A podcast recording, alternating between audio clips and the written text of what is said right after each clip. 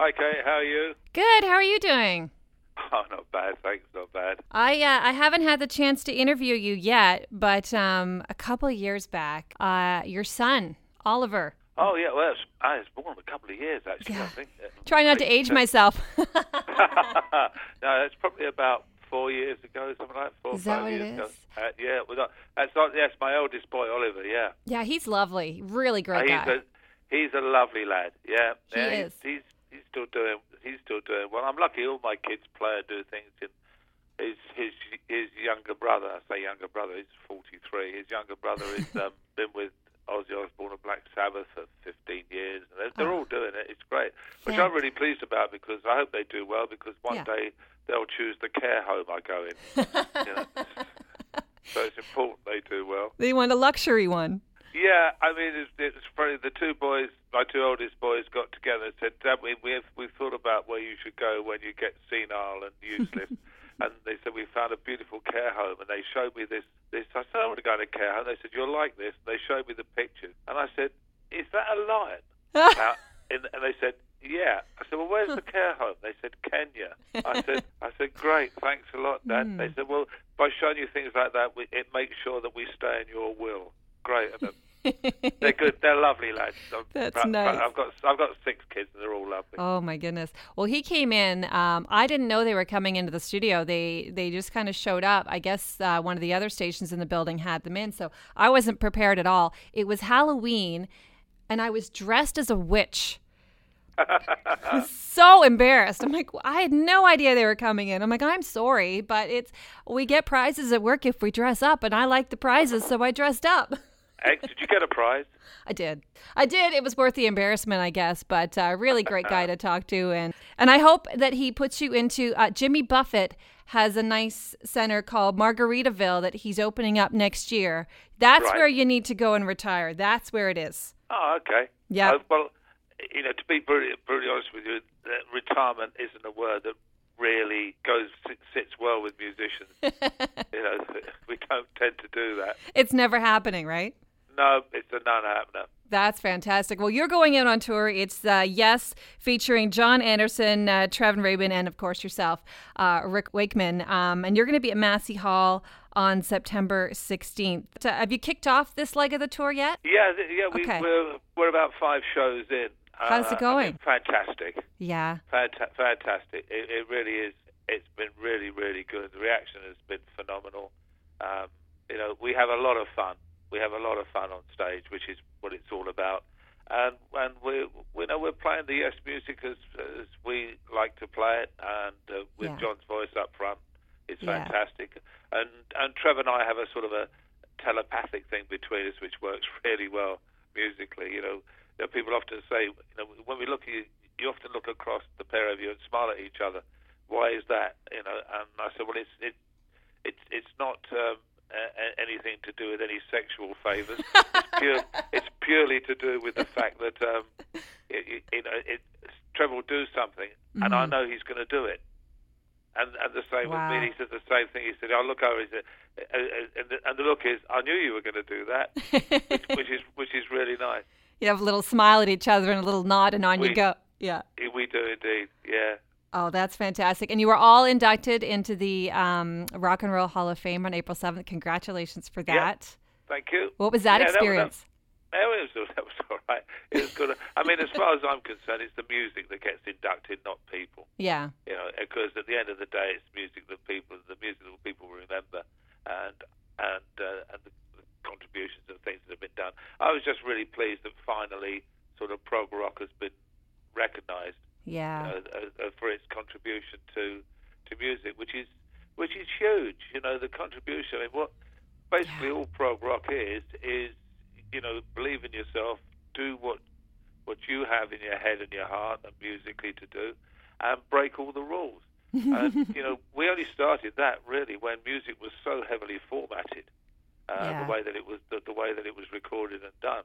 You know, the great thing is, and sometimes it's forgotten by a lot of people, is you listen to the radio now anywhere in the world, and you'll hardly hear any track or any single or even LP track that has a formulated anymore.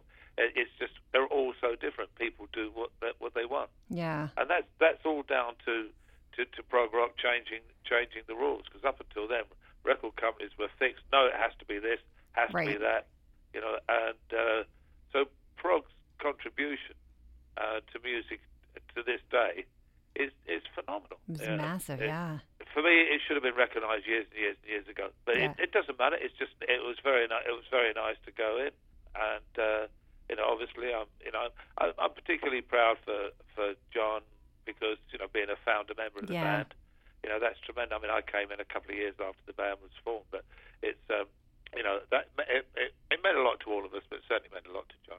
When John found out that you guys were going to be inducted, what was his reaction? Do you remember? Yeah, he was really, really thrilled, and I think the reaction from both Trevor and myself was, "Why? Why has it taken so long?" Really, you know, it's, you know, I always said that the one sad thing for me is, and it's happened not just with Yes, with too many other bands, is that they get inducted so late in their life that often or not, founder members, important members of the band, have passed away, and so don't get that honour. And, you know, and I can think of, you know, obviously for us, Chris Squire, founder member, you know, doesn't get the honour of standing on the stage and being inducted. You can say the same with bands like The Who, with Keith Moon and John Entwistle. Yeah. You know, you can say Deep Purple with John Lord. Yeah. You know, there's a big list. And the one thing I think that perhaps should be taken into consideration sometimes is the age of some of the bands and the people who've contributed. Yeah. You know, and make sure that they get, you know, any sort of accolades that they deserve while they're still alive. I was glad that you guys made it in, and obviously that Deep Purple, but it seemed like a lot of fans had the same thoughts that I did. Like, why? Like you said, why is it taking so long? Why are other bands being inducted before you that haven't contributed like you have, you know? I think how it's done, you know, maybe the selection committee and the thing. I think the one of the things they need to do really is to actually look at what generally contributions are, you know, to the music industry, and also, you know, the ages and things that you know, to make sure that it's John Lord was a great friend of mine, and for John not to, you know, have gone in with the rest of the guys in Purple, who are all tremendous friends of mine. I know all the guys in Purple really, really well. You know, that was very sad for me. Yeah. And obviously the same for Chris, you know, and John Entwistle, who was a phenomenal friend. You know, you just think, something's wrong, that maybe it just needs a little looking at. Yeah. I mean, the Hall of Fame is a wonderful place. It's a wonderful, I think, but I just think it needs a little bit of a look at on how. You know, how and when bands go in. The process works, yeah. Well, we're looking forward to seeing you guys coming to Massey Hall. What can the fans expect from you guys? Well, I've played Massey Hall a few times. I've got a soft spot for that place very much. Oh, nice. It's the show is, best way I can describe it is, it's John and I got together in 2006, 2007 and did a duo album together. And in fact, we came and played some shows in Canada in 2011. We decided when we were there that the next stage, because a lot of people said, "Oh, you're going to do another duo album?" We went, "No, we've done this. You know, we don't want to do the same again." So what we decided we would do, we said, the next stage has to be a band playing the Yes music as we want to play it. Yeah. And there was only one choice for a guitarist to call. That was Trev. So we called Trev, and he was well up for it, and so that started it all off. And then we brought in Lee Pomeroy, bass player, who I quite, hand on my heart, I think he's the best bass player in the world at the moment, and certainly in Europe he's considered to be far and away the finest there is. Oh wow! And Trevor has worked with a drummer called Lou Melino III for many years, who is just phenomenal. Just a great drummer.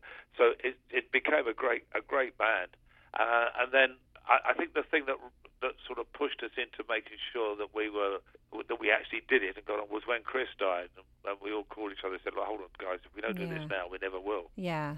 And we just all said on the phone, she said, "Do we want to do this?" We went, "Absolutely." Oh. So that started the beginning of last year, And then we started the tour, and then basically what happened was we did about 30, 34 shows or something in America, and after we were playing, then a load more, which was really very flattering, a load more promoters came in from other territories and obviously from Canada and that as well, saying, you know, we want some shows. And obviously we couldn't fit any more in last year, so we went, okay, well, we'd love to do that and play in other places. It's really nice to be asked rather than asked, if yeah. you know what I mean. Yeah, exactly. And quite generally, one of the things we all said, and it was good because offers came in from Canada. We all wanted to go to Canada. Yeah. Yeah. Probably as my son Oliver told you, he honeymooned in Canada. It's beautiful here. Yeah, he honeymooned. He did the whole train thing right across one side to the other. Amazing.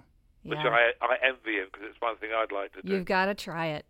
I haven't done the train, but I mean, I lived out west for a while, and out east is just as beautiful. You gotta, if you get a chance, you gotta try it sometime. I'd love to do the train thing across. I mean, ironically, I mean, my wife and I, we've been together 15 years, and we haven't had a honeymoon yet. Well, that would be perfect. But she keeps reminding me of, and she loves Canada. She came out with me when I played Quebec, and she also came out to Toronto and to Montreal with me, and she adores so. I'm glad she's not here in this conversation. She'd be packing her bag now. I'm coming, honey. Off we go. Oh, that's... Well, here, I have a plan for you, okay? Here's what you can do. I heard rumor that there could be a new album coming out next year. You're going to have to promote that. And so the best way to promote it, get the whole band on a train, bring the wife, and do it like that. Done. Not a bad idea. I've heard worse. I'll be your tour manager. I'll set it all up. It'll be good. Only if you dress up as a witch. Oh, no. You don't want to see that. Oh, my goodness. So back to the album. Is there an album coming out from you guys then? So we're working on ideas and things at the moment, but we're not rushing anything. We are working on ideas. Good. It's just, you know, in the nicest sense, at our age, you know, life has changed. It's not like record companies used to be demanding an album every 6 months or every 3 months and the touring. So we're, you know, once we get the music right, then we're not going to do it just for the sake of churning out music. Yeah. If the music's right, fantastic. Yeah, it's in your hands. It's your decision. Well, we are looking forward to seeing you guys. If there's a new album coming out in the next little bit, we'll be definitely looking out to hear that as well. Rick, thank you so much for taking the time to chat with me. You're most welcome, Kate. Thank you.